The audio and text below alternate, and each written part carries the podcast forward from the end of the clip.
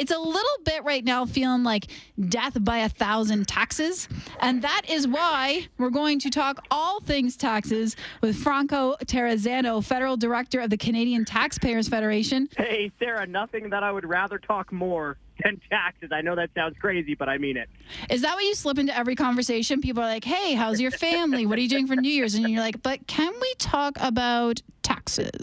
Yeah, let me tell you, folks, uh, my family is doing great. They would be doing even better if the Trudeau government wasn't raising payroll taxes come Jan 1. Unreal segue, not a very unreal feeling uh, when our wallets are shrinking. So, folks, uh, beginning in the new year in 2024, you're going to be paying higher payroll taxes, right? The mandatory payments that you have to pay into the CPP and EI.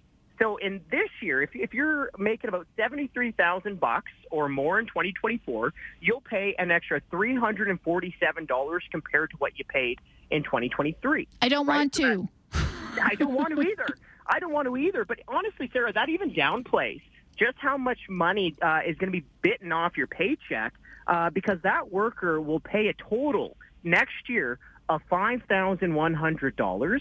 And if you're their small business owner for that same employer, um, the small business owner will also have to pay $5,500 in those payroll taxes. So a lot of money uh, taken off your paycheck next year by the Trudeau government in Ottawa. We're joined right now by Franco Terrazzano, Federal Director of the Canadian Taxpayers Federation. So, when people are talking to you about this, are you hearing most about payroll taxes? Are you hearing about our, our fuel tax being reinstated, which I feel like a bunch of us feel like it's a kick in the pants, even though the government has always said it is coming back. We knew it was coming back. I just hope we were thinking it was going to disappear. Or is it something else, other little taxes floating around that are going to come here, there, and everywhere? well, you know, I'm actually back home in southern Alberta for the holidays. I normally live on, hey, don't hold it against me in Ottawa, but now that I'm back home in southern Alberta for the holidays, uh, you know what's on everyone's mind? The fact that the Alberta government is raising gas taxes on Jan 1. And people almost don't understand it, like just can't comprehend how the government can make such a foolish mistake like that, right? Because on the one hand, you hear Premier Danielle Smith rightly taking Mr. Trudeau to task on the carbon tax, right? The carbon tax makes essentially everything more expensive at a time when inflation just last year reached a 40-year high. So people don't understand, and I'm one of them, why Ms. Smith would rightly take Trudeau to task on the carbon tax, then on the other hand, have her finance minister, Nate Horner, raise gas taxes. It just doesn't make any sense. And the economics are even more dumbfounding because the the, pro, the provincial government is posting what a five billion dollar plus surplus. So none of this makes sense. So if you were in charge, let's say now you're the premier of the province, uh, are Uh-oh. you are you just postponing the gas tax for another five, six, seven, eight months to let people try and get their heads above water, or are you doing something else with it? What would your plan be? Oh, at the very least, I'm not going to be raising gas taxes. At the very least. I mean, especially when you're running a $5 billion surplus, right? Especially when, in, when prices are still going up. All you got to do is go to the grocery store to understand that this affordability crisis isn't over. And, and you know what? In 2022, inflation reached a 40-year high. And now you may be hearing that inflation is lower this year, but that doesn't mean that prices are going down. That just means that prices are rising a little bit slower than they were last year on top of that 40-year high inflation. So there's no way that I would be raising gas taxes in a time like this. Now, we have heard from some economists, though, who have said it's fine if you raise gas taxes and then you funnel that money into something that's going to be beneficial for Albertans, like education or health care or something. But there has to be a plan for the money, honey. Well, let me tell you, I wonder what those uh, fine economists are making, those six-figure salaries. It might be fine for them, but let me tell you, around the dinner table that I've been at uh, over the holidays, many people are struggling, and you know what would help them? Being able to afford to fuel up their car to get to work right? Being able to fuel up their car to bring their kids to daycare, being able to fuel up their car um, being able to fuel up their car just to take their kids to hockey practice. And not only that, right? When we talk about fuel taxes, we also have to remember that that hits diesel too. Now, why is that so important and so devastating for so many people? Tell us. Because the big riggers, right, the big rig truck drivers, they bring our groceries to the store. And when the cost to diesel makes it more expensive to bring groceries to the store, the cost of groceries to purchase goes up. So that's why these fuel taxes are so devastating, especially for people who are lower income or even just middle income, normal Albertans.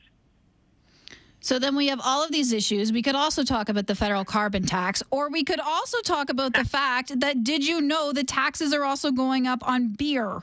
Oh, if all this conversation drives you to drink, folks, more bad news. Uh, because April 1, the joke is on you, dear taxpayer, from the federal government as they raise alcohol taxes another time this year by 4.7% in 2024. But even then, again, that downplays the total tax burden. You know, I was just at the liquor store. Uh, don't hold it against me, but we're having friends and family over. So we, we spent about 208 bucks. Uh, getting a couple cases of beer, a couple uh, bottles of wine, and two bottles of the strong stuff, the good stuff. Um, we spent about 208 bucks at the till. The total tax bill, $113.